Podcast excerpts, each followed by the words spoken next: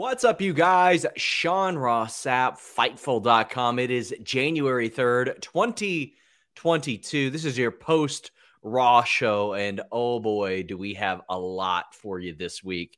Right after this, over on Fightful Select, Alex Palowski goes live with Sour Graps. He also did a show with Kate for day one. Subscribe to FightfulSelect.com. I'll give you the pitch later. Then, if you're up at 2 a.m. for Wrestle Kingdom, you can head over to our Twitch at twitch.tv/FightfulGaming. They're going to do a watch-along over there. Then Tuesday, NXT New Year's Evil, a stacked show there. Then on Wednesday, we're back with the Listen Ya Boy. Denise is going to be doing a Wrestle Kingdom post show at 4 p.m. Eastern. At the same time, I think we'll be doing The List Goes On, but you know, that's pretty evergreen. Friday, SmackDown and AEW post show. Saturday, I think I'm going to be doing a brief Battle of the Belts post show. And Denise and Steven Jensen will be doing Impact Wrestling Hard to Kill, which is on pretty late that night. And if that wasn't enough for you, I'm dropping an interview with the undefeated Steve Macklin later this week on Fightful. And Tuesday, Chelsea Green and Gail Kim, all ahead of Hard to Kill. Denise, it is a busy week. Oh, by the way, Wednesday night, AEW on TBS, there's a little match, Bryan Danielson, Hangman Page, one of those. This week is absolutely bananas, all right? I was setting my schedule. I kind of had already mentally prepared for this, 2 weeks ago, knowing these shows were going to be happening. But today I kind of formatted everything, and I have a really strict schedule as to what I'm watching, when I'm watching it. And I'm going to be honest with you, I'm a little bit stressed out. I'm trying not to think about the week. I'm taking it day by day.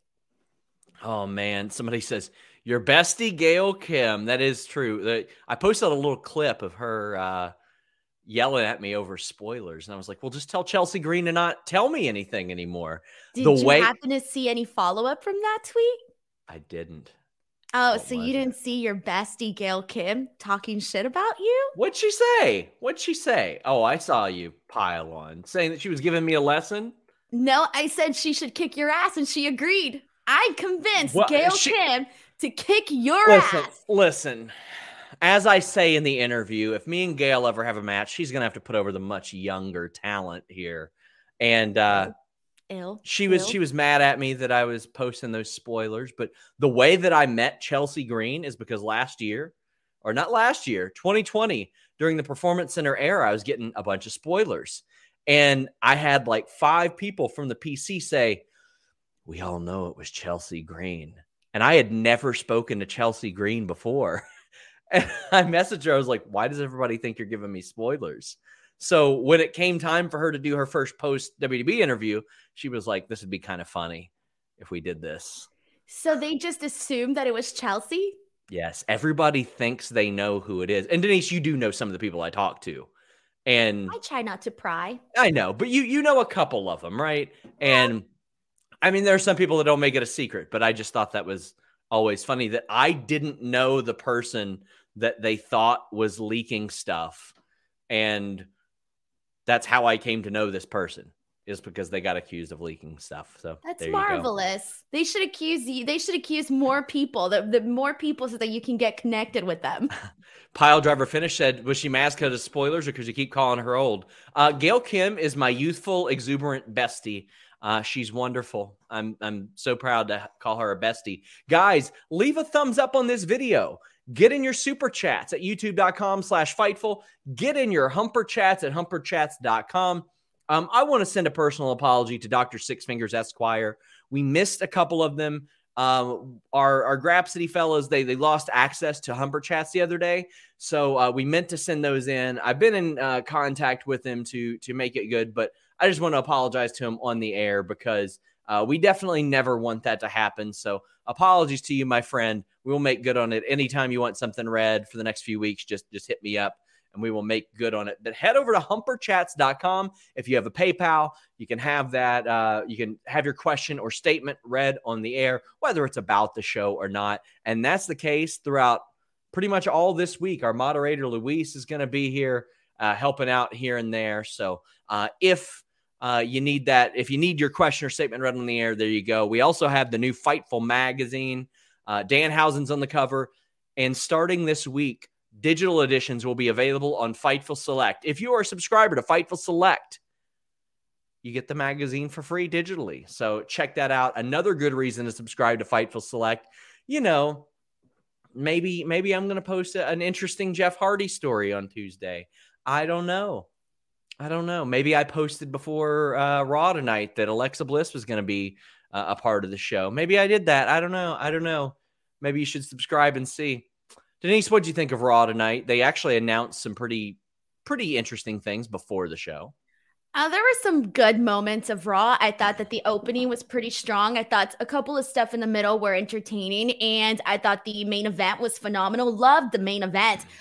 Everything else kind of felt a little bit, it dragged a little bit. I kept looking at the time for a couple of moments, but there were some good things, and we'll talk about those. But I do got to say, I love the main event. I certainly did not need 14 minutes of entrances. I don't need that. I'll expand a little bit more on that. But we have Chad Zuver says, Veer came so fast we missed it. Buddy, he's been coming forever. He has been coming forever. Johnny Garcia says, didn't watch much of Raw tonight. Veer didn't make his debut. I think he needs to lay off the blue chew so he can stop coming. Orlando says, SRS, you were right about tonight's Raw. Some good stuff happened, and they're setting up things. There was some good wrestling tonight, I thought. Sean, so since we got a couple of super chats on Veer, can I ask now, is it a bad sign that we didn't get no Veer's coming promos here today on the first Raw of 2022? After I broke some Veer coming news on Fightful Select last week, I'll go ahead and tell you guys, because it's been about a week since I posted it. I was told at the time that those started, those vignettes, they had like no creative plans for him whatsoever. It was just like, let's run these vignettes. In fact, one person that I talked to was like, yeah, we don't know why they split him from Jinder and Shanky. We were never given like any solid direction. And they said it wouldn't surprise us if they just put him back with Jinder and Shanky. I mean, it'd be super annoying if they did it, but it would be kind of funny to me if they ran vignettes from October to January that he was coming to Raw, then he just inexplicably pops up on SmackDown with Jinder like nothing ever happened. That would be kind of funny to me. It would be funny, but at the same time, Sean, how hard is it to just have him come out? Listen, tonight. You're asking me how a simple match, and that's it. That's it. Nobody would say anything. We would all have a good time. He finally made it, ha ha, and we'd move on with our lives. You're asking me how hard it is for some guy to keep coming, and I don't know. I just know he's been at Raw like several times lately. But Orlando says, can't wait for this week of wrestling, NXT, New Japan, Impact, and AEW. Oh boy, it is a loaded week. Amir says, just a super chat for hashtag premium step host. And our friend, actually, I'll save that for the ad read. But Tom Brady says, any chance Ciampa could be called up if he drops the belt to Bron tomorrow? I think there's more of a chance of Bron Breakker to win the title and be called up than Ciampa to be called up. I don't think Ciampa wants to be called up. He has told me personally, Denise, that if he was presented with the situation of being on the road with WWE and traveling at that level, he probably just wouldn't have signed with them. Yes, but was this before or after NXT 2.0? I think it was before. Okay, so then maybe things changed, though. Maybe opinions, decisions, maybe things changed. That is possible. Fight... Anakin says, when do we start calling Viralina? I like that a lot. Oh man, Alicia Ellis also sent in a humper chat that said, I know it's scripted, but Big E is a professional, but I would love to know how Big E genuinely felt when he heard the news of how the match was going to go. I mean, I can tell you that many people were dejected about it backstage, and they felt like he was undermined an awful lot during his run. And I posted a whole mess of news about day one on FightfulSelect.com, when they found out, what they knew, what they didn't know, and I mean the talent, what people backstage thought about it. And I had people pointing to Big E and Kevin Owens specifically and said, these two guys went above and beyond to make this entertaining, and they kept on like campaigning for it to make sense. So Monday Night Raw, Denise. We kicked off with Brock Lesnar. Now, it had been reported by PW Insider yesterday that Brock Lesnar went home yesterday. They later corrected that. Fightful Select had reported this afternoon on the Backstage Report podcast, Brock didn't go home. He was here tonight. Not only is he here tonight, he's going to be here Friday. This relieves a significant amount of my concerns about Brock holding the title, Denise. I still don't like the way it happened. I don't. I think somebody else should have eaten the pin. But my big concern was the top prize isn't going to be defended. He's not going to be on the show. And here he is. He's going to be on Raw. He's going to be on SmackDown. And he's defending at the Royal Rumble. What do you think of Brock just being there before we get into the to the promo itself? I knew it was happening, yet the day that we were doing the pay-per-view poster sheet, you were all like, he's not even going to show up to Raw. You even think he's going to be there to cut a promo? We're going to mute Denise now. That is not what I said. I said it is very likely that he is not going to be there. I did not say he's not going to be there whatsoever. I said that I've covered numerous Brock Lesnar title reigns, and this happened. Denise, are you okay? Are you veering right now? Are you veering really irritated. Hard? We're 11 minutes into this show, and I can't even... Anyway, Brock Lesnar cuts a promo. He stands on the stairs, and he thanks Paul Heyman for making a lot of things happen. He made the match happen itself, and Paul Heyman went in on the mic. What did you think about Paul Heyman? What I think is that you should host this show by yourself. But anyways, I can if I want. Here we go. Paul Heyman said that Roman Reigns spent 1 week without him as special counsel, and now he's got COVID. He said it'd be an honor for Brock Lesnar to face Big E. He put over a lot of other people, but he said that Seth Rollins' wife, Becky Lynch, was going to leave him because he couldn't beat Brock Lesnar. Denise. I love this promo. I thought it was really good. I'm glad you're finally talking about the promo instead of me, Denise. All right. So where was I trying to get at with this? So first and I don't know, something bitching at me. Okay. Can you let me talk, please? Sure. Okay. So I first want to say just that you complain about me all the time. I don't know why. You know what, Sean, I'm done with you. Can I please do my job? Thank you very much. I'm trying to let you. Okay, so it's just that every time that I try to cue it to you, you just complain to me. Complain about me. What's the big deal, Denise? Anyway, continue, please. I've been begging you to just talk. I don't even know what I was trying to say anymore. You fucked me up. We're talking about the promo, Denise. Language. Brock Lesnar. I don't even know what I was going to say anymore. You completely threw my train of thought away. Okay, so anyways, what I want to say about this... I think that you threw your own train of thought off. Okay, that's it. Sean, that's it. I'm literally trying to get it together. I'm trying to remember what I wanted to say about this. Now I can't even remember anything. Orlando says... there. That's it. That's it. Denise is going to rage quit one day. Please. Thou shalt not mock the one who mutes. Denise, I'm so mute heavy. I muted myself last week. Why are you doing this to me? Look, I'm trying to breathe. Okay, here we go. So that's it, Sean. Stop. I really like this promo. I thought that Brock Lesnar coming out and literally laughing and being all creepy with his damn smile was phenomenal because, it kind of felt like he... Stop. You're so angry. You're like this. I'm not even going to look at you right now. Okay. So Brock Lesnar. Okay. I am a professional here. Okay. Please. Brock Lesnar coming out.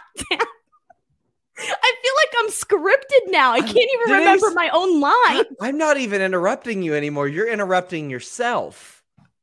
All right. Dude, for reals though, for reals. Okay, that's it. This is for reals. Okay, so Brock Lesnar taunting Jesus. That's me. Please. Okay, that's it. I'm done. Brock Lesnar coming out and taunting everybody by kind of just like going out there and being like all cocky and stuff was phenomenal. Paul Heyman and then him basically telling the crowd to acknowledge him was really, really good. I liked all of that stuff. And I also like how it tied into the end, because even at the end of the show, you notice that he didn't even acknowledge Bobby Lashley whatsoever. And we should have kind of even seen that coming from the right at the top of this, because the only person that he was addressing was Roman Reigns. Then when he was, when Paul Heyman took the mic, and Paul Heyman, I think that this line, Sean, when Paul Heyman used the COVID line, when he said the quote, "1 week without me as a special counsel and Roman Reigns already has COVID," that line, I didn't know how that was going to be received by people. But here's my personal opinion. Like, I get why some people were like, ooh, I don't know how to react about that.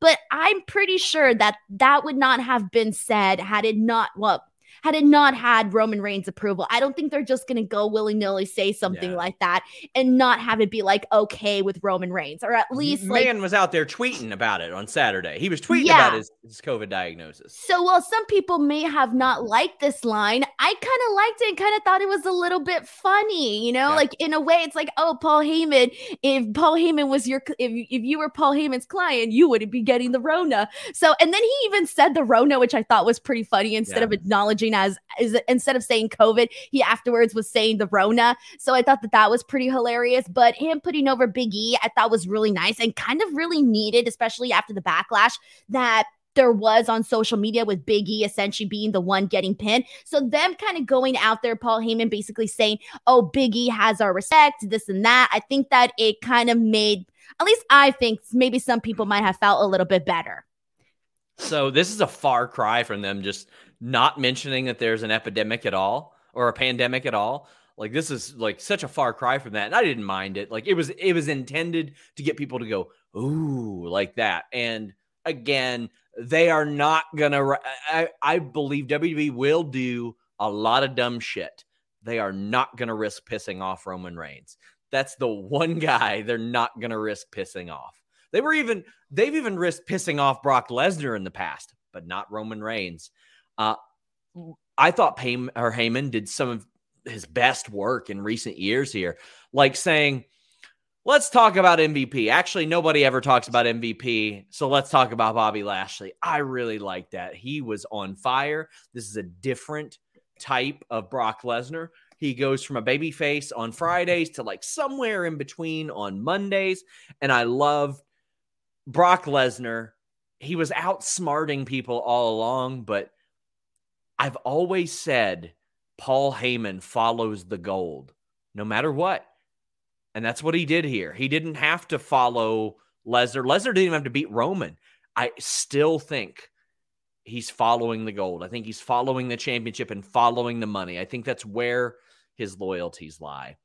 Well, I think that's also what adds to the Paul Heyman character, and what makes him so great is that at the end of the day, he's this businessman. You know, when he comes out, he's always saying, my client, my advocate, blah, blah, blah. He's always using those words. So why would you expect him to be loyal? Like, why would you, you know? Yeah, yeah. We have a ton of super chats and humper chats. James Nepper says, who watches TV like that? Ridiculous. Who knew heel Roman and babyface Lesnar Heyman would work? I knew that heel Roman and babyface Lesnar would work because it was different. People always wanted Roman to be the heel there. So I'm not surprised. Chad Zuver says, do you believe Heyman putting over Big E was due to the changes from day one? Yes. I think that Paul Heyman has long recognized that Big E is worth protecting, and he knows, quite frankly, that a lot of the heat is on Brock Lesnar because of those changes, like from a personal level. So I thought that was his way of giving Big E a little bit of a rub, Denise. Do you think if there would not have been backlash, that portion of the interview, the portion of that promo would have been included? Wasn't all that backlash to I don't think it would have been that much. I think it would have been scaled back a lot. You know what I mean? Like, I think that they probably wouldn't have went so over the top as to not take, I mean, he took a little bit of a shot. He's like, it would be an honor to face Big E. He would lose, but it would still be an honor. I think it would have been scaled back a bit. Yeah, it did kind of feel like they went that extra mile to sort of make sure that everyone knew that, you know, Big E was respected and that this wasn't necessarily done as a, you know, as a negative thing to Big E in the sense of like, oh, this had to be done because this is the story that's moving forward. So I did kind of feel like it was very obvious that they went that extra mile, and you don't very often see Paul Heyman say stuff like that. If he does, it's very quick and like you said, still the burial, which we got, obviously. But it felt very, very obvious. It's also, it was intentional. You could tell. CJ, the Titan Thompson says, first super chat, love from South Africa. Well, thank you very much. We appreciate you a lot. Orlando says, this Brock is giving me Brock vibes from 2003 and 4. The shade from Paul Heyman and his promo. Yeah, that early 2003 Brock to mid 2003 Brock, an underrated era on SmackDown, I thought. Omar says, SRS, to answer your question from Saturday, the Royal Rumble winner can face the NXT champion. Reigns and Lesnar can be a unification match. Listen, I still don't want those titles unified. But yes, it was made very clear, and we'll go ahead and talk about it now. In the Vince McMahon vignette or deal with Austin Theory, Vince McMahon enters Austin Theory into the Royal Rumble, and he says, the champion of your choosing. It was very clear. Whatever champ he wants to face, he's going to be able to face. To me, I take that quite literally in WWE. If he wants to face a tag champ, he can face a tag champ. I take that. I take that pretty liberally and literally with how WWE can do things. I don't think you should, Sean, because really? in Vince's eyes, it might have just been like when he said you could, any champion of your choosing, he was probably just talking about, you know, the WWE champion and the Universal champion. I don't think so you know something. All right, cool. I'll just be quiet now. Chad Zuver says Denise is going to pull an Antonio Brown. Dude, James, for reals, man. James Knapp, and actually Patrick Girardi says the same thing. She's just going to quit in the middle of this review. Anakin says, this is why Raw post.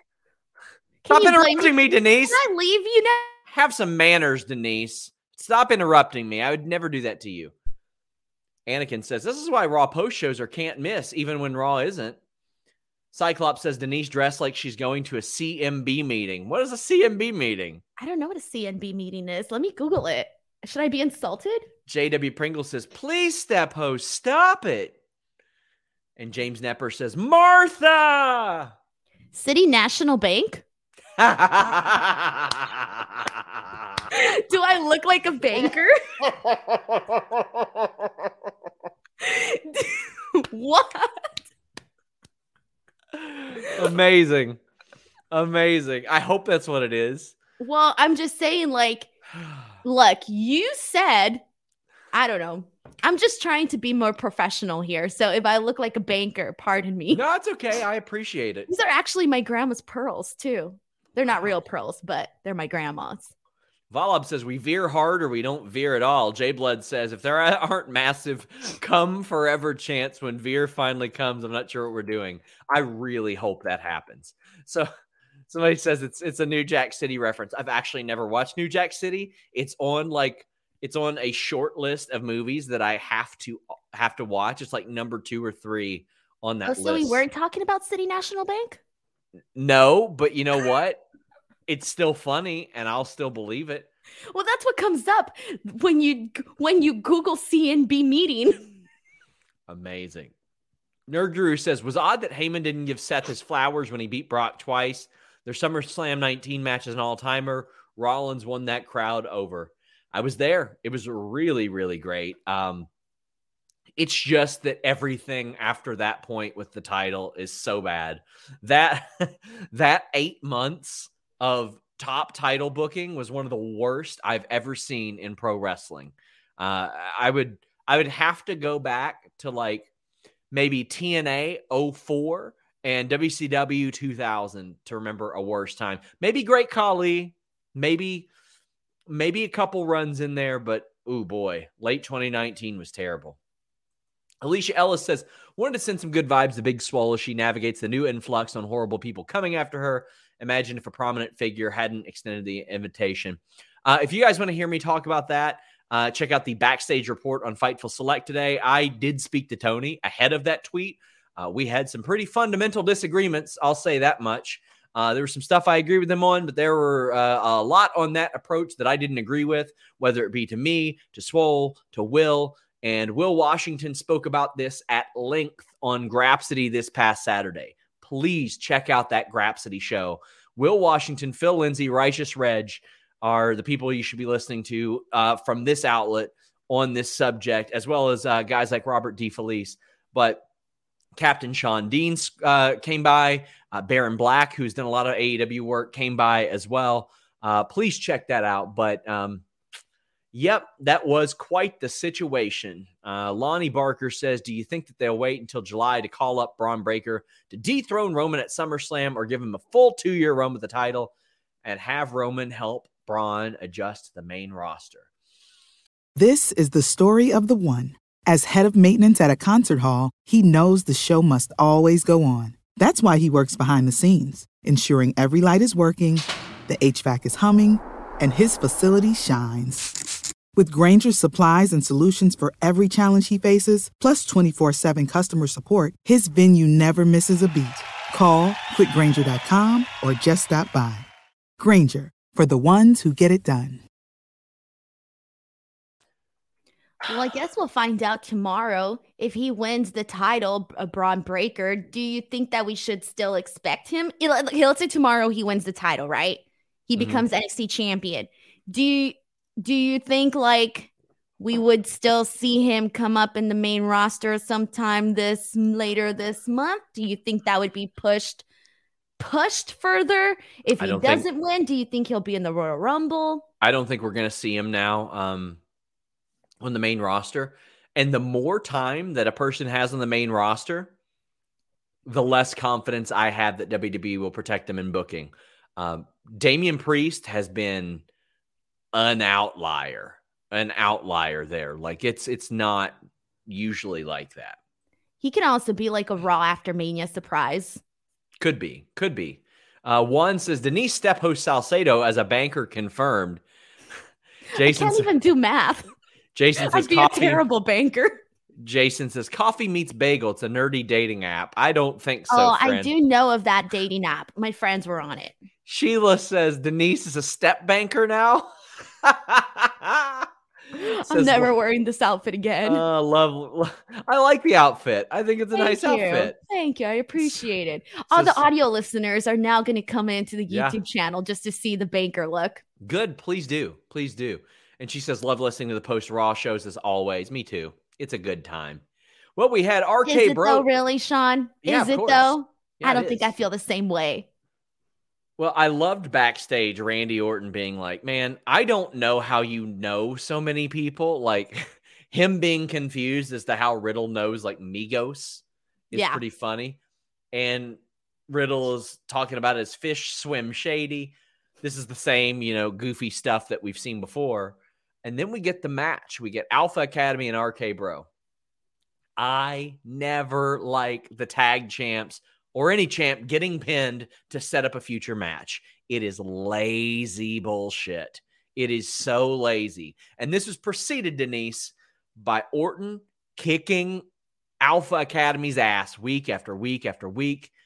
Like, have them win a battle royal. Have them win a match. Have them win a gauntlet. Do something. If you're killing time with these 14-minute main event entrances, do something else. That being said, I love the finish. I love Otis holding up Riddle in the air as Riddle tries an RK Bro or an RKO and then hitting the world's strongest slam. But I don't need to see the champions lose. This is why Big E's title reign seems so undermined, because from the time that he won the title until day one, he had lost 7 times as champion. They coast on the fact that these people are perpetually over, and I'm tired of this rant, but man, it's so frustrating. So I have to agree with you. I definitely love the finish. That was actually the only real memorable part of the entire match, because it wasn't even that long. But I didn't mind seeing this match either, because last week we did get those 2 singles matches, which I enjoyed both of those. So coming into this tag team match, I was like, okay, this is going to be a little bit fun. Personally, I think this match could have gone a little bit longer, because when that finish came, even though I liked the finish, I couldn't buy Matt Riddle necessarily losing in that manner so fast. So for me, it was a little hard to buy the finish, even though I love the execution of it. But I think had this match gone a little bit longer, I would have felt a little bit more more prepared, I think, for the actual finish, because when it happened, I was kind of surprised by it. Like, I didn't expect for them to A, to lose, and B, for it to happen so suddenly. So for me, I did kind of feel a little bit like that. But my whole thing is, all right, cool, but where are we going now with Otis? What is going on? Are we doing something more with him in a different picture? Are we going to, push him into, whether it be the U.S. championship scene? Like, what is going on there? Are they just going to stay, in the, tag team division with Gable and Otis? Like, what's the deal? Like, for me, I don't know what the end game is with Otis, because he's kind of a character where we've seen what they've done with him in the past. And, he's got, obviously him getting the Money in the Bank was a big deal, but I don't know. I don't see where this is going. Sorry to interrupt. I completely forgot he was Money in the Bank holder. That's how inconsequential that was. Well, and that was a totally different version of Otis. Like, this version of Otis as Money in the Bank winner would have been phenomenal. But regardless of that, I don't know what the game plan is. The end plan for Otis. I know what it is. It's called him Tree Trunk repeatedly. That's what? All they're going to do. They're just going to call him Tree Trunk over and over again. That's what they did all night. Trevor Ellis, who wore better, step host of The Rock. So that's funny. No. That's immediately what I thought when Denise popped up on here, but I saw that they were pearls instead of gold. Do you have a fanny pack on, Denise? You can buy a beautiful Fightful splatter fanny pack at shop.fightful.com. I'm sorry. I saw the super chat and then I glanced at myself and I was like, damn it. Being small is okay, says, when Riddle told Randy we have to go grocery shopping, that broke me. SRS was huge, but he's small now. What the hell? What is that in regards to? I don't even know. I don't know either. K775 says, how do you think WWE will fill the Women's Royal Rumble since their roster is so thin? NXT, Legends, or both? Both. I hope Legends. Yeah, Molly Holly works there. Beth Phoenix is there. She could just pop back up in the Rumble. Maurice is there as well. They've got enough people between NXT, Legends, and all that.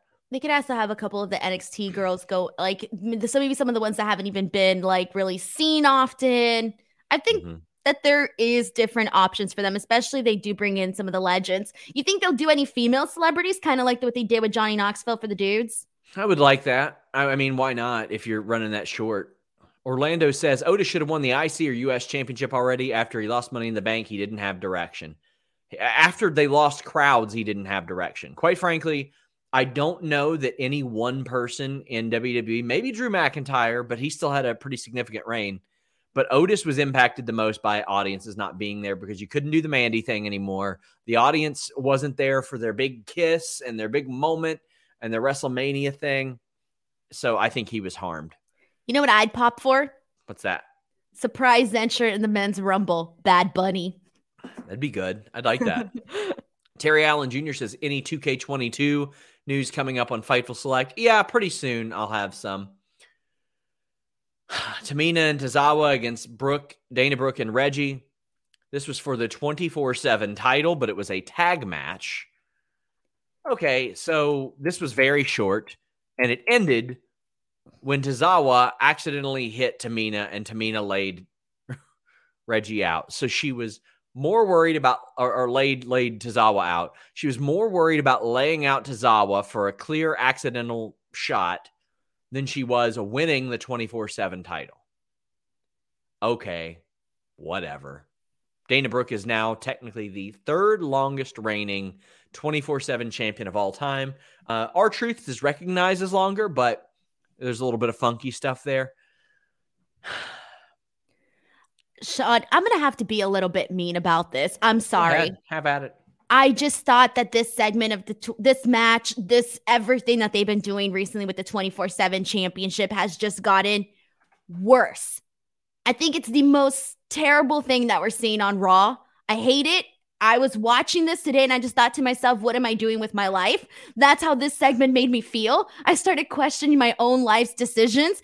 It was just terrible, Sean. I'm sorry. It's terrible. They need to scrap it. They need to either scrap it or give it a major makeover, make it more exciting. I cannot watch these 24/7 championship things anymore. They aren't fun. It's just not good. And I don't want I don't want them to scrap the title. I really don't. But man, I think at this point I would not. I wouldn't be upset, Sean. I'd be like, "Coop, I'm sorry. I tried. I gave it plenty of chances. It just wasn't good. It's just wasn't. But it's gotten worse. Good. That's the thing. I know. It's not that hard. Go fight somewhere. I don't care where. Come on, like even today, just them going out in the main event, going out to the concourse. Yeah. God, anything would make a difference. Anything would be an improvement for the 24/7 championship. Like the point of the title, in my opinion, is to be fun, is to have these unexpected, you know, things happen, these memorable things that when you look back at WWE history, you'll be like, oh, remember that one time that this happened? I cannot tell you one thing that I'm going to remember from the 24/7 championship in 3 years. Well, you want to be nostalgic about it, you know, kind of like when you used to be able to eat all the cereal you wanted and not feel guilty about it because you were a kid and you had high metabolism, but then you get old and you're like, oh my gosh, I can't eat all this junk. I can't eat all this sugar. I can't eat all this unhealthy food. Well, magicspoon.com/Fightful has you covered. All the flavors you love: cocoa, fruity, frosted, blueberry, maple waffle, cookies and cream. Oh, it's good stuff. 13, 14 grams of protein. It's GMO free. It's low carb. It's keto friendly. It is great stuff. I legit have like 7 boxes of this downstairs. I love Magic Spoon. I start my morning off with it. And one of the things I like most about it is one serving of it gets me full. I'm not running back and forth to the cupboard to get more cereal and more cereal and more cereal. One serving of Magic Spoon does the job. And you can have it as a snack if you want to. You won't feel guilty about it. Oh, magicspoon.com/Fightful will change your life. And right now, when you go there, use that code Fightful. You get $5 off your order. Magicspoon.com/Fightful. And we even have a super chat about this. Greg House says, Coxhead here. Magic Spoon has now come to the UK. Do you know if your code will work here? If so, is it just Fightful? Yes, I believe it is. So you should, if it's over there now, you should be able to use it on Fightful or just use the code Fightful. Jimmy, I don't know when your cereal's coming. You're rich. Pay for it yourself. But you know what? You guys don't have to pay for Fightful magazine, Denise, because at FightfulSelect.com, when you subscribe now, you get the digital edition of the new Fightful magazine free.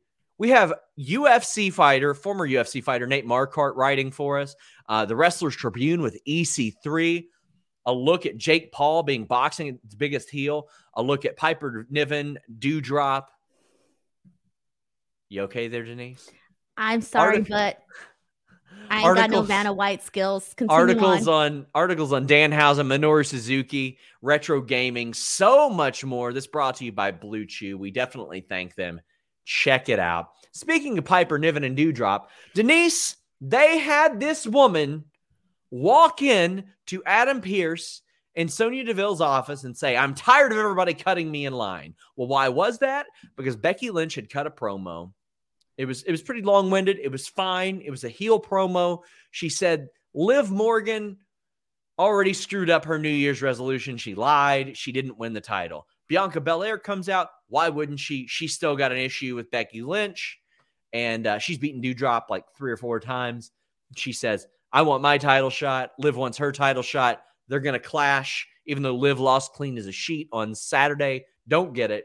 But they have Doudrop walk in there after 6 straight losses. She has not won since October, Denise, and say, I'm tired of everybody cutting me in line. Now, bless Doudrop. Bless this woman because she's trying to make sense of it online. She went out and she tweeted and she said, let's see. Liv lost to Becky twice. Bianca lost to Becky 347 times. They get a shot too.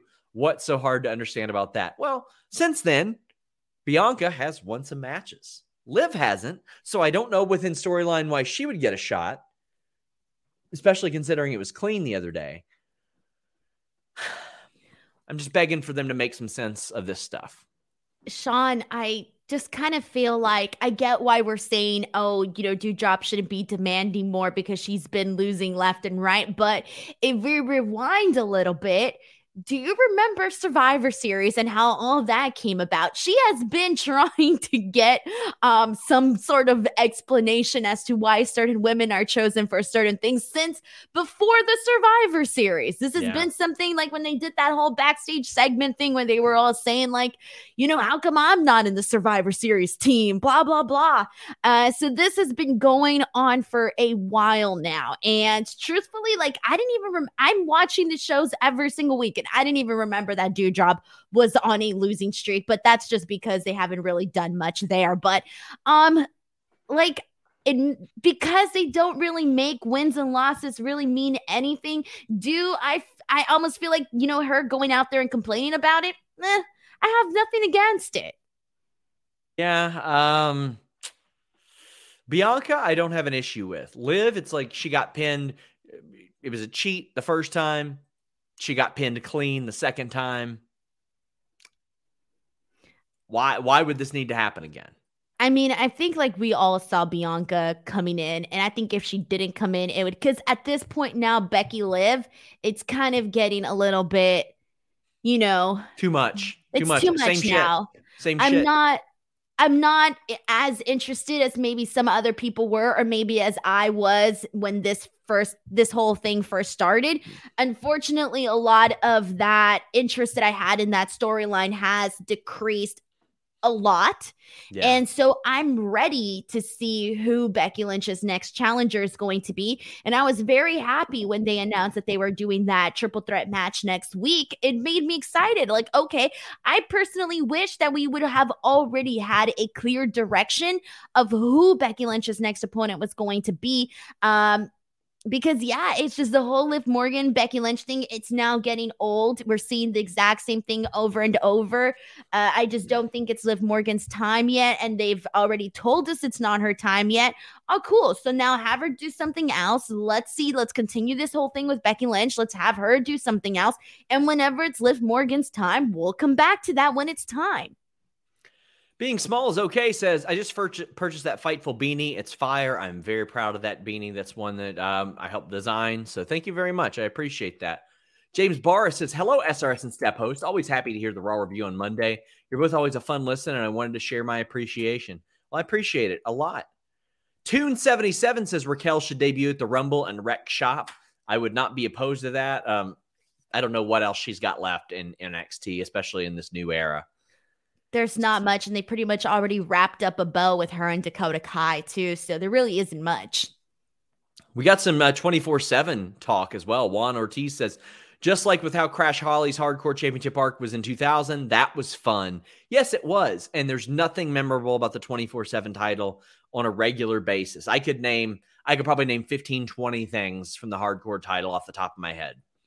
I remember like as a kid watching like the hardcore title stuff, like, and obviously because I believed everything was real, I used to watch and I used to be like, oh my God, what happens when they're at the airport? What happens when they're doing this? Oh my God, did they even sleep? Obviously I was a kid trying to think of like how the hardcore champions essentially, you know, live their lives.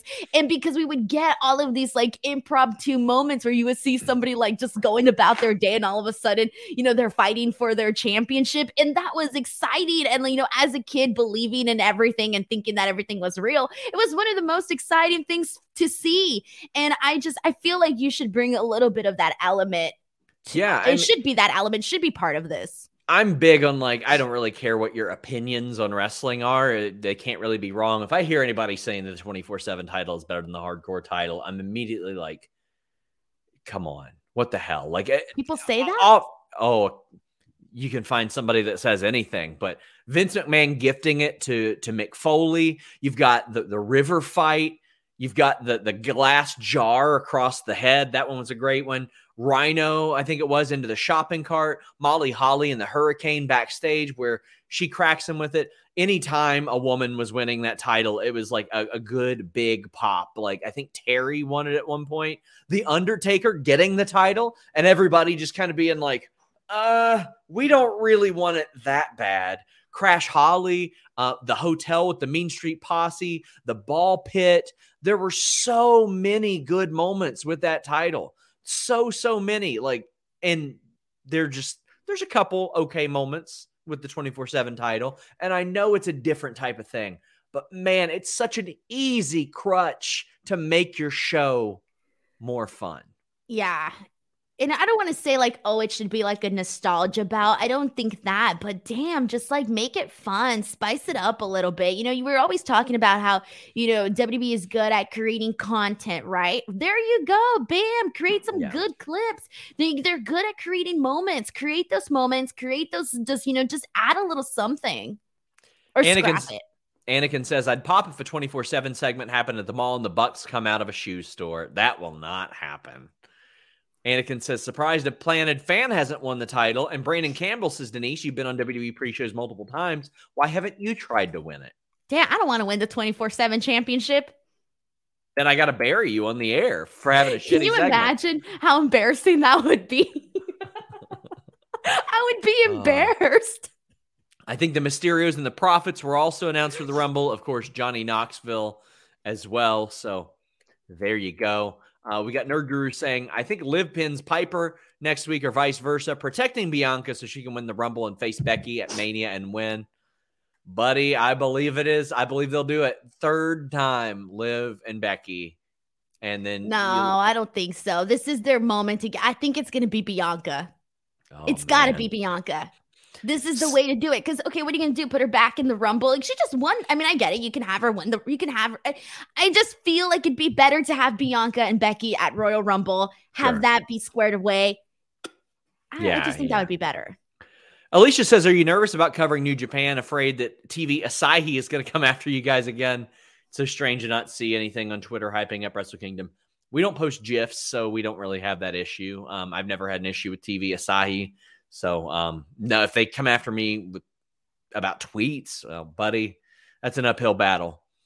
I don't post anything that has any GIFs, any movies. I mean, not movies, songs, nothing. Because I got Universal Music Group was sending me all these. They were threatening to take down my Twitter account all because of TikToks that I posted from like back in 2017.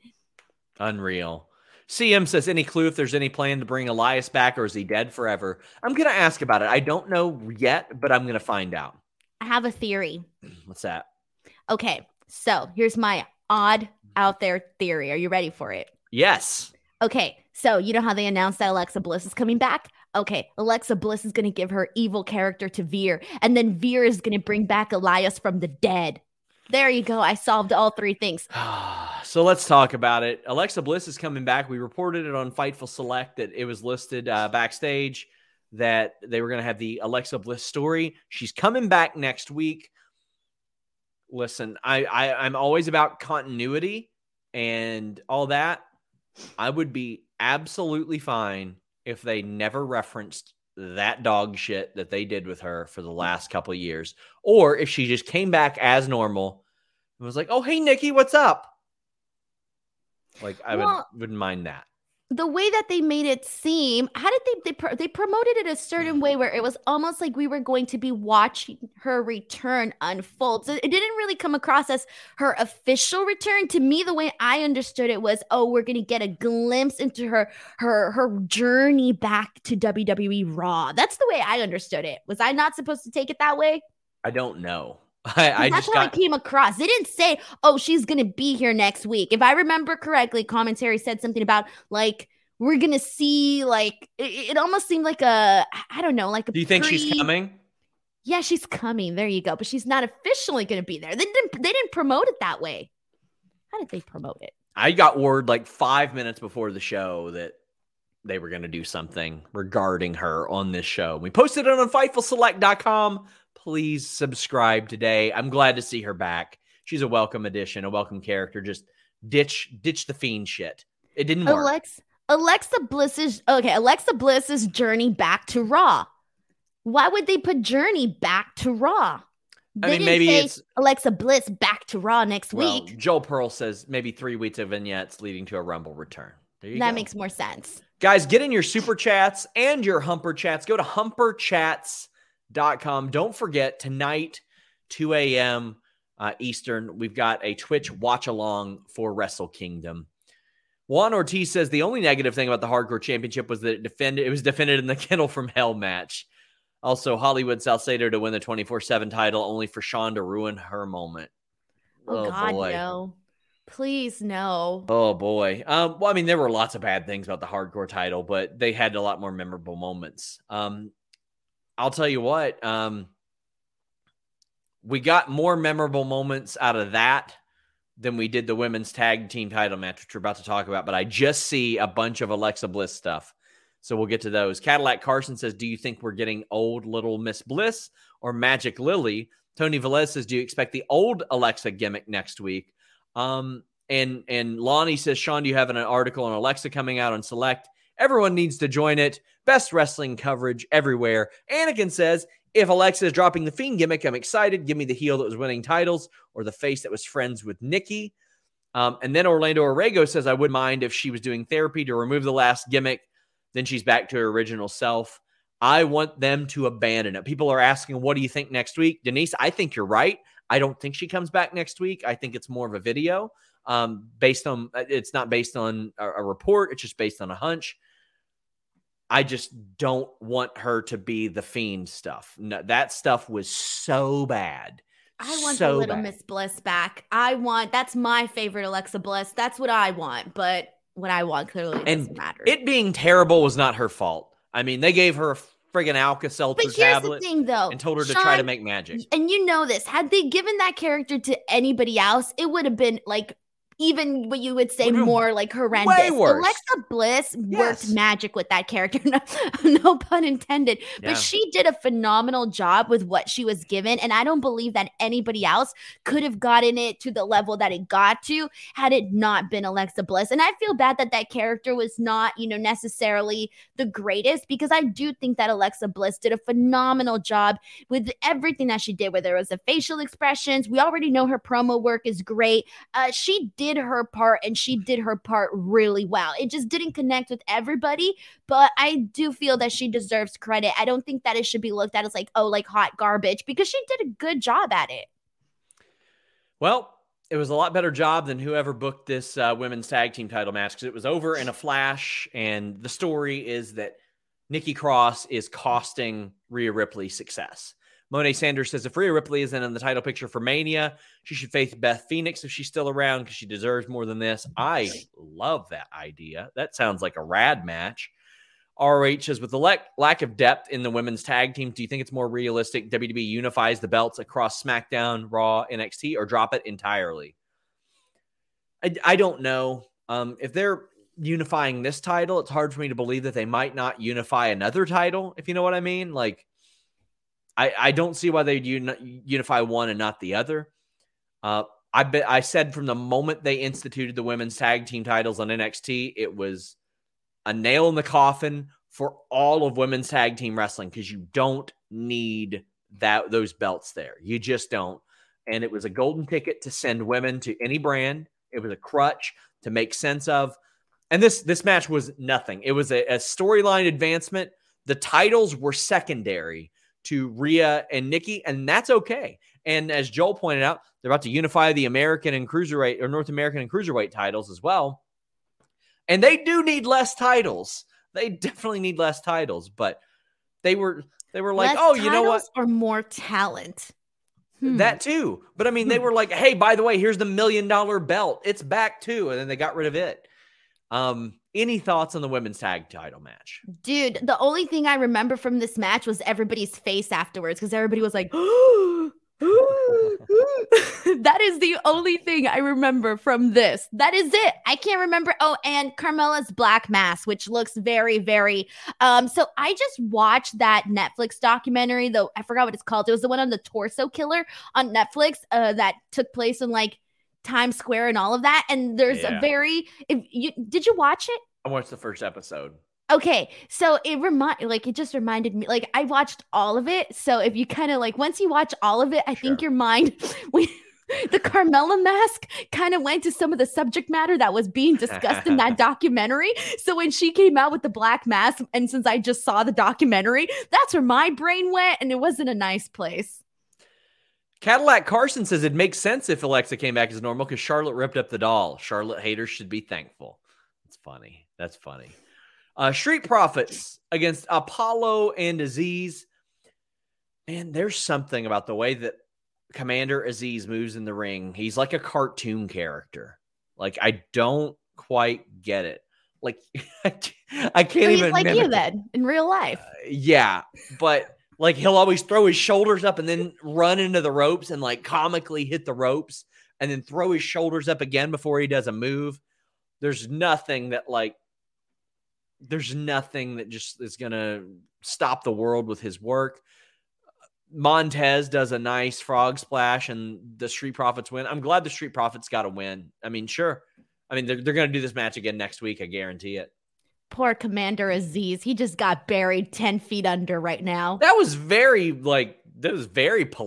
I could have buried him. Most polite burial, but it was a burial. It wasn't a burial. It was a burial, Sean. I don't even think he's bad or anything. Like, I don't see anything he does, and I'm like, well, that sucks. It's just he moves very uniquely in the ring. The Street Profits had great jerseys too, but there's not a lot to this match. The frog splash was about it. That was the one thing I was going to bring up. Please, just the frog splash. That was legitimately it, because, okay, usually I feel like we're always talking about like how high his frog splashes are, but I think this time one of the things that I feel like, and obviously it was like super high, but it was very aggressive. One of his most aggressive frog splashes. Like, he landed that thing. I was like, damn, earthquake. It was a very sassy frog splash, full of attitude. I loved it. It was a good one. We got a chat. We got a chat from Nerd Guru that says, wish my rent was as free as Becky in Rick's head. Man. So Ric Flair tweeted a picture of Migos with Becky and Ric Flair with Becky and said, the mood is night and day. One's real and one's make-believe. She's big time, but there's no drip, and there never will be. And I thought she was the man, but I guess not, because they don't own it. Ha! Huh. When are you going to give up, Becky Lynch? You're so far behind. Woo! And you know it was Rick because he tweeted in all capital letters at the beginning of each thing. Like, what the hell, man? When did he tweet this? I didn't see that. Today, this morning, and he deleted it. Oh, he always does that. That's why I never get to see any of the tweets. They always get posted and deleted. Unless people tag me or screenshot, I don't see nothing. Sad. James Boris says, how many years did they build up potential Sister Abigail only to saddle Alexa with a half-assed version? Depressing and sad. Oh, they didn't. Bray did. Bray built it. Bray Wyatt was the catalyst for that. Not them. Not they. It was Bray. Alicia Ellis says, can we go ahead and rename the women's titles to Women's WWE Championship and Women's Universal Championship so we can get rid of brand-specific titles? Maybe even do it with the tag titles as well. I'd be all on board with that. When Ronda Rousey was what people called the UFC Women's Bantamweight Champion, she's like, just call me the Bantamweight Champion. What does it matter? Yep. Damian Priest, Dolph Ziggler. Oh, boy, I enjoyed this. This was great work between these two. There were some false finishes here that had me going, oh, my God, WWE is so stupid. They're really going to beat Damian Priest, and Dolph Ziggler's going to win the title, but this is a good match. But it's that WWE booking. It fooled me. It sold me a ticket, Denise. I was like, oh, they are stupid enough to do this. They are stupid enough to have Dolph Ziggler, great performer, be the first person to beat Damian Priest one-on-one. They are dumb enough to do that. Ultimately, it didn't happen. These guys had the crowd in the palm of their hand. The work was outstanding, Denise. This was one of the highlights of Raw for sure. And I do want to give kudos where kudos, I think, is deserved, and that is for Dolph Ziggler, because a lot of what I liked from this match came from Dolph, because I love that DDT to the outside. That was brutal. I love the knee to the face of Priest. That was brutal as well. But more importantly, one of the parts that I did like was when Priest was going to hit him with the chair and he's on his knees and he's like, hit me. Like he is putting so much passion. He's got the wild hair. I mean, he is looking like a, you know, the lead actress in some drama. He was really, really selling it very well. That was a highlight for me. And so kind of like, I will have to say, I kind of felt the same way you did in the end, where there was the split moment where I was fooled and I expected Dolph Ziggler to get the win. When Damian Priest did, I was like, all right, cool. You know, that was enjoyable. I felt myself, you know, I was more invested in this match, considering that we have seen it before, and considering that when I saw that it was announced, I didn't care. So considering all of that, I was way more invested in it than I thought I would be. I loved them trying to get Damian Priest counted out, because the rule set was if Damian Priest got counted out or DQ'd, he lost the title. They played into that an awful lot. I thought that Bobby Roode, that Dolph Ziggler and Damian Priest did that excellently. This was one of the best things on Raw, and there was some good wrestling on this Raw. Yeah. Did you think AJ versus Omos was good wrestling on Raw? Daniel Rothenberg says, I don't watch Raw all the time, but I'm super confused by the Omos-AJ match, like Karrion Kross's debut and DIY's main roster debut. They don't always seem to plan things, he says. Omos wins with a two-handed choke slam. There wasn't a lot in this match that had me saying, okay, Omos is up next. All right. So unfortunately, this is where I have to kind of like, I'm not going to bury this, but I'm going to have to like point out some things here.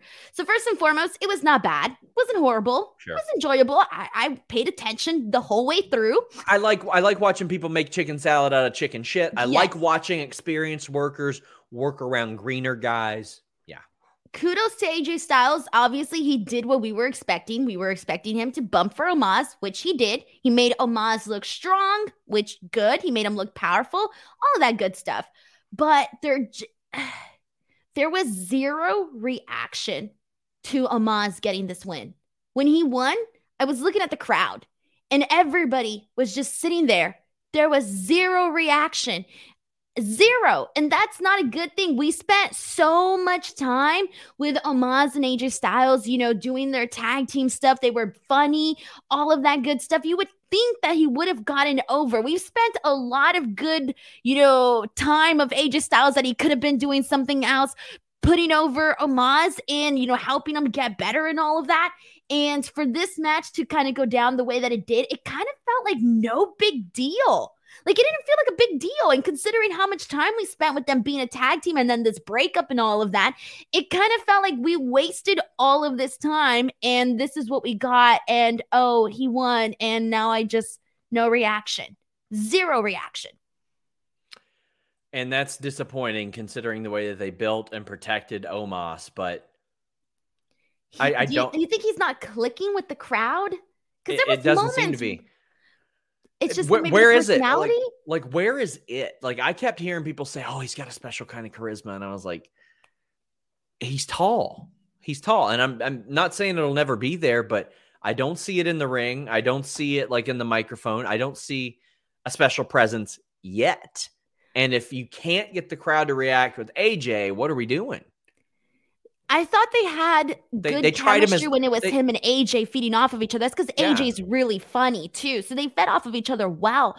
But alone by himself, he's just not shining, I think, the way that especially a big guy that size is supposed to, like, come on, like, okay, like the Great Khali, like he's like, you know, you can say all these things about the Great Khali. Dude, I was like the biggest Great Khali fan. I don't know why, but I was a big Great Khali fan. And like, I just remember how I felt when I saw the Great Khali, and I don't feel the same way when I see, you know, like Omos and Commander Aziz, and I don't know if maybe the Great Khali is not the best example, but you know what, screw it. I was a fan of the Great Khali, so what?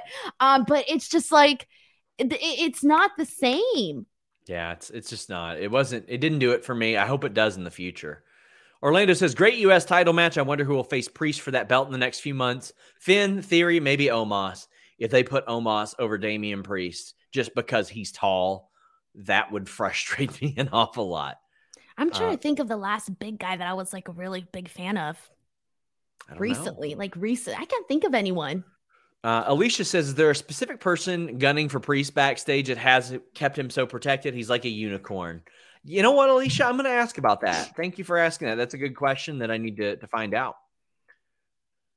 Miz and Maurice are out, and we see a lot of footage, a whole lot of footage, but it's Edge coming out after this. And Edge says, by the way, Beth isn't fighting my battles for me. She just wanted to do that. And by the way, we want to face you at the Royal Rumble. And it's happening. I'm happy about this.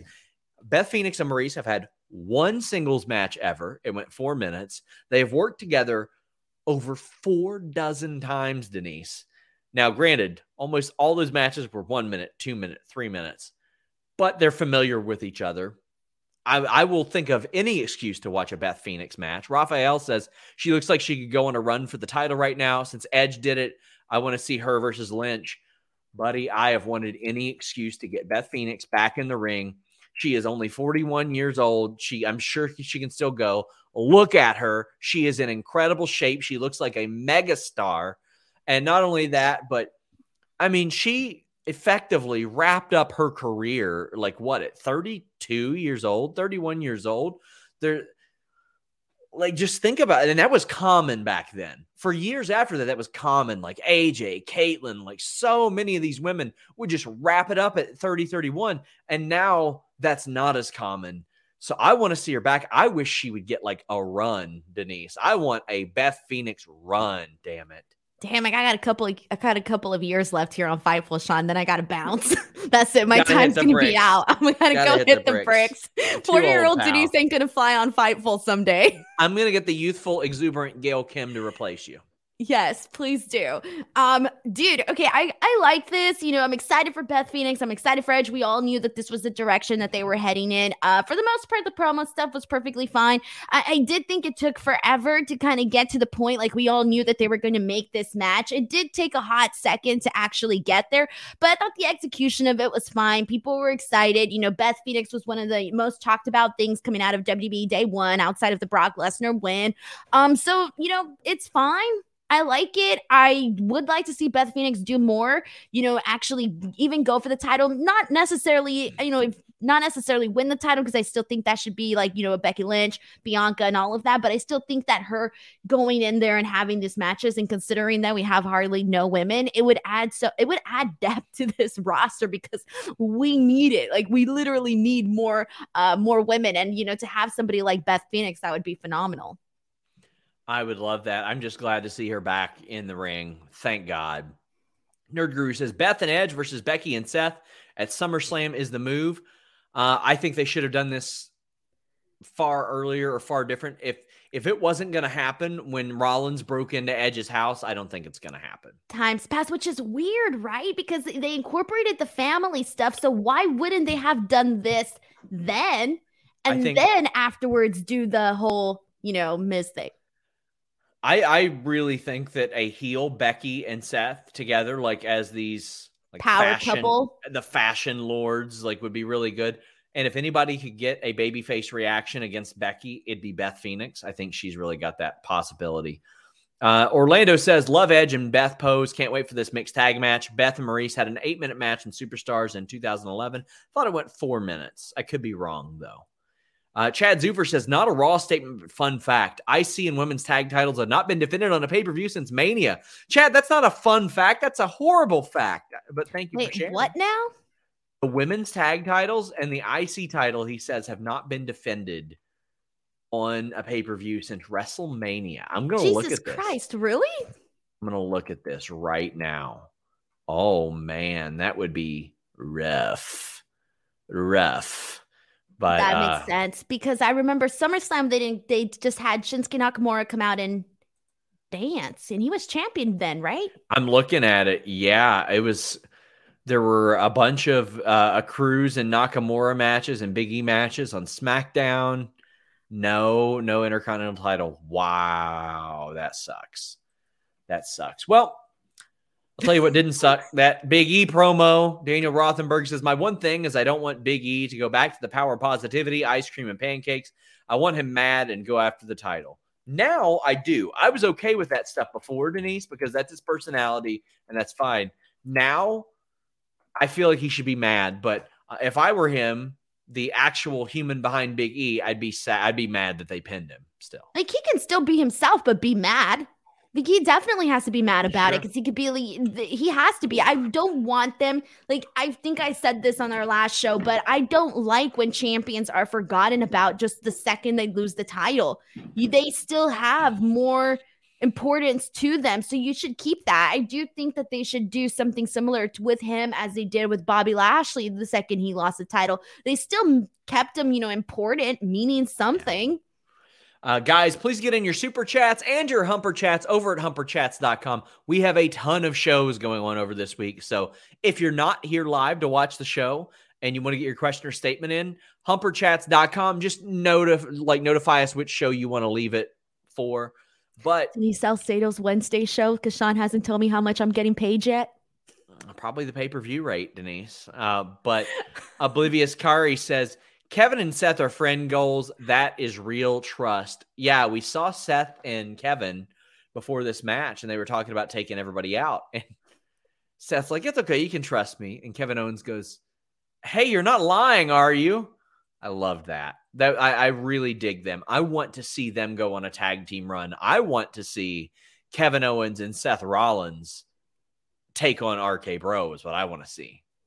In a bromance. A bromance off. Sure. Why not? What do you think of them together and what led up to this match? For Seth Rollins and Kevin Owens? Well, I like that we've been seeing this now for weeks where they are, you know, on the same page with one another. And we also saw it at the pay-per-view where they were working with one another. So why wouldn't they do that again here today? And during that match, we did see, you know, the face-off with Big E and Bobby Lashley and Kevin Owens and Seth Rollins. And that ended up leading out to that other stuff that went out to the concourse. I like that. I thought that it makes sense given everything that we've been seeing. And there's actually a little story there. I appreciate it. The match itself, Fatal 4-Way, top contendership. Holy crap, this was a blast. And you knew it was going to be a blast last night. They went up into the concourse area and no count out, no DQ. Eventually, Big E and Lashley are like, we're getting sick of these two, and just beat their asses. Nerd Guru says the only way to make Big E losing is that we get Brock Lashley out of it. That's done. But then E has to win the Rumble and beat Roman. I don't know if that will happen, but I see where things can logistically go, Denise. We're for Big E? Just in general. Oh. Owens and Rollins is a tag team. Big E, redemption story. Big E should not lose for months and months and months. And if they do, it is promotional malpractice. Then we get Lesnar and Lashley this week. See, Sean, I have to cut you off right there. Do you? You're already wishful hoping. He was champion and they were having him lose. So now not as champion, all of a sudden they're going to have him be winning nonstop. They didn't have him lose before then. He was on a winning streak before he became the champion. It's just what WWE does. And it's stupid. When somebody wins a Money in the Bank briefcase or a title, they're like, oh, they're infallible. This is what they need. The prop protects them. It doesn't. So I think in order to build him back up, that's what they were doing with Drew. It seems like what they're doing with Damian Priest. I think they'll hopefully give Big E some wins. But Bobby Lashley is headed towards Royal Rumble. The spot of the match is that Kevin Owens Swanton from the balcony. Holy shit, that was incredible. There was more stuff too, though. Like there was the spear with Lashley, where he literally just like ran like straight towards into the barricade and ended up getting nobody essentially. But that was kind of brutal within itself because he literally just like drove himself into that barricade, which was awesome. I love that. I didn't like that there was I don't know what went wrong in that first spear that Big E did to Kevin Owens, but it looked terrible from the camera angle. It looked like Kevin Owens Owens' body was here, and like it just didn't really look like it connected that much. And I think commentary made a note of that. So that kind of, that was the only thing that I wasn't necessarily in love with, but everything else I did. Kevin Owens and Seth Rollins essentially getting together to powerbomb both, to both get together and powerbomb Big E. That was really cool through the commentary table, especially because it made like Big E look like even larger than life, because it took two men to essentially do that spot. Them running up and going into the concourse and fighting out there, and then putting Kevin Owens through the table. That was cool. They did a lot. They did. This was outstanding, and we're getting it. Brock Lesnar, Bobby Lashley. Orlando Arrego says, finally, Lashley-Lesnar is happening. It's a big one, Denise. Orlando says, great main event to end Raw. Bobby deserves this win. After the face-off on Saturday, you had a feeling it was coming. And Michael Higgins says, I said this after day one. I'll say it again. Reigns is going to cost Lesnar the title at Royal Rumble, probably with assistance from Heyman. Lashley will be champ once again.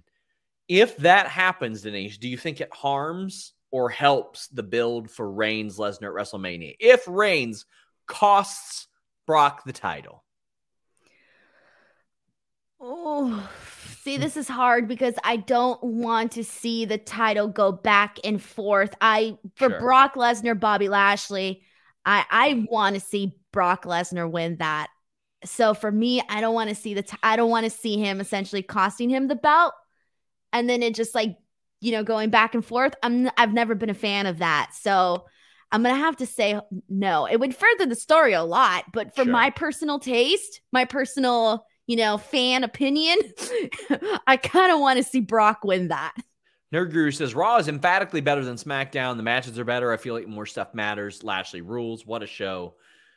Becky rules too. I've been enjoying Raw more than SmackDown for quite a while. And Warrior Nation says, why would Roman want to cost Brock the title? He hates Brock. I mean, that's just pretty simple. He just hates Brock. Chad says, Brock shows up 3 times this week since he returned. He's been on regularly. Does he have a new contract stip, or is this a ratings grab? I don't know the specifics of his contract. I will work to find that out. But yeah, I would imagine they I know that they had him in for a certain number of matches, and I reported that earlier or later last year. I'll find out what that was again. Football Talk says, what if Roman Reigns does something Brock never did by winning the Rumble to set up a unification against Brock at WrestleMania? Brock did win the Rumble. Brock won the 2003 Rumble. So he has done that. But Brock says he's going to be at SmackDown Friday. That's cool. That makes me happy. Michael Higgins says, can't see the unification match at Mania. So I see Roman costing Lesnar the title and Lashley becoming champion once again. Oh, I hope we don't get a title unification, especially with 2 nights of WrestleMania with this thin roster. Oh, man. And here's the other thing, too, and we mentioned this earlier, was the second that Bobby Lashley won and Brock Lesnar was asked for, like, a comment on Bobby Lashley winning, he didn't even care. He just commented on Roman Reigns. So I feel like that, you know, obviously it's going to play into all of that. It's not a super chat, but I see somebody saying if you hot potato the title too much, it makes it meaningless, like the IWGP title. I disagree. Think back to the hottest era of wrestling. Nobody was holding that title for more than 40 days at a time. It was switching all the damn time. The show being good makes the title mean more. And then if it's necessary, you can have longer reigns, sure. I'm not a fan of the hot potato in the bouts. I like my long title reigns. I'm a sucker for them. They're my guilty wrestling pleasure. What's a good long title reign you remember on WWE TV besides Roman Reigns? Besides Roman Reigns? There's not that many, though. Who else can you name me? Exactly. But I'm talking like in general in wrestling, though. What? I'm talking about in general. Like I'm not talking about just WWE. I'm talking about like, okay, so in WWE, who had like, AJ. Let's talk about some more. AJ some more Punk. Long reigns. Okay. Those were AJ. Good. Okay, no, those were good. What? Those were okay. AJ got kicked in the balls by Nakamura for like 4 straight months. Okay, that was not good. That was not good. Yeah. That wasn't good. I'm not even going to argue that one a little. I'm not even going to argue that one with you. Not even going to argue it with you. Punk was okay. Punk should have been a lot longer. Well, but, see, how long was Punk? I don't remember. 434 days. See, and I think I saw that also because at the time, CM Punk was my favorite wrestler too. So I have that like bias during that point. But Cena. Personally, I still like long title reigns. That's just like Cena. Throughout everything. Cena, 06. Well, I was never a John Cena fan at that time. The Edge stuff was good, but besides that, okay. JBL. JBL, 280 days. JBL wasn't a JBL fan at the time. Outside of Eddie, that reign sucked. Brock Lesnar, 07, was never on the show. That one wasn't the greatest either. Or 2017, was never on the show. I'm trying to think of world heavyweight title reigns. Batista's was pretty good. I like that, 280 days. But like Reign of Terror, Triple H, 280 days. That was terrible. I know everybody hated Triple H. I was a Triple H fan. Oh. So I feel differently about that. Yeah. And like a lot of people I know a lot of people wouldn't agree with me on that one. Trust me, I know. It's an unpopular opinion. I know a lot of people are like, oh, NXT. That is completely different. That was not even booked by the same people. But we got KE7. Actually, we got Hamlet saying, maybe Goldberg can cost Bobby the title, or Youngberg, Goldberg's son, back for revenge. Be Easy Ian says, Big E ate all the swanton off the balcony, immediately saw Kevin a check if he was right, or if he was okay. I did too. I saw that Owens' leg hit hit Big E hard. Owens has been crushing Big E with a lot of spots lately. And yeah, but Kevin letting Seth go for the pin was a nice wrinkle, all in for the character development of KO, he says. Juan Ortiz says, who do you think should win the men's and women's rumble? We get this question every week. Right now at this moment, I think Big E and Bianca probably. Oh my God. Do you think it'll be Austin Theory? It better not be. I mean, I don't think it should be, but like he's getting way too much attention from Vince McMahon. I'd write a strongly worded letter. I thought this was going to be a one-week thing. I wasn't expecting this to go multiple weeks and having Austin Theory have all of these meetings with Vince McMahon. Yeah. What is up with that? Somebody mentions, how could you forget Gender's reign? That was like 6 months in the grand scheme of things. Oh, that was terrible. Buddy, it felt like an eternity. I'll tell you that much. But it was like 5.5 months, so it wasn't nearly as long in the grand scheme of things. Back then, it felt like it was a long time. Higgins says, the Miz hot potato, the title to Lashley said be fitting if it happened again. I don't want to remember that. Don't want to remember. That was weird. That was terrible. SAS says, not that it's a bad thing, but I don't know who's the favorite to win the Rumble. Who would you two pick? I just mentioned Big E and Bianca. But I don't see Bianca winning it back to back, though. I just don't see it. I could. But then it's like, who else, though? Who else is there? That'd be quite. Sorry. How dare you interrupt me? I would never do that to you, Denise. Damn. All right. Apologies. Denise, I would. Continue on. This is your show. I'm not even here. KE775 says, off topic, Jaguars fans are planning to protest the Khan ownership. Rough week for father and son. Yeah. I mean, that. Not a great one. I'll say that much, but we've got tons of stuff at Fightful this week. You know, I was just so busy yesterday, Denise, watching the Cincinnati Bengals clinch the AFC North. Oh man. What do you got going on this week, Denise? Oh, give us the plugs. Never mind. I was about to play a joke on you, but you finished talking way too fast for me to execute said joke. Uh-huh. All right. Well, plans, as you mentioned earlier, I will be here on Wednesday to talk about Wrestle Kingdom night 1 and night 2. So please make sure you guys join that stream, or else Sean won't have me do any more single shows. So if you guys want me to do more single shows, I got to get them numbers, right, Sean? Get them numbers. So make sure you guys tune in for that.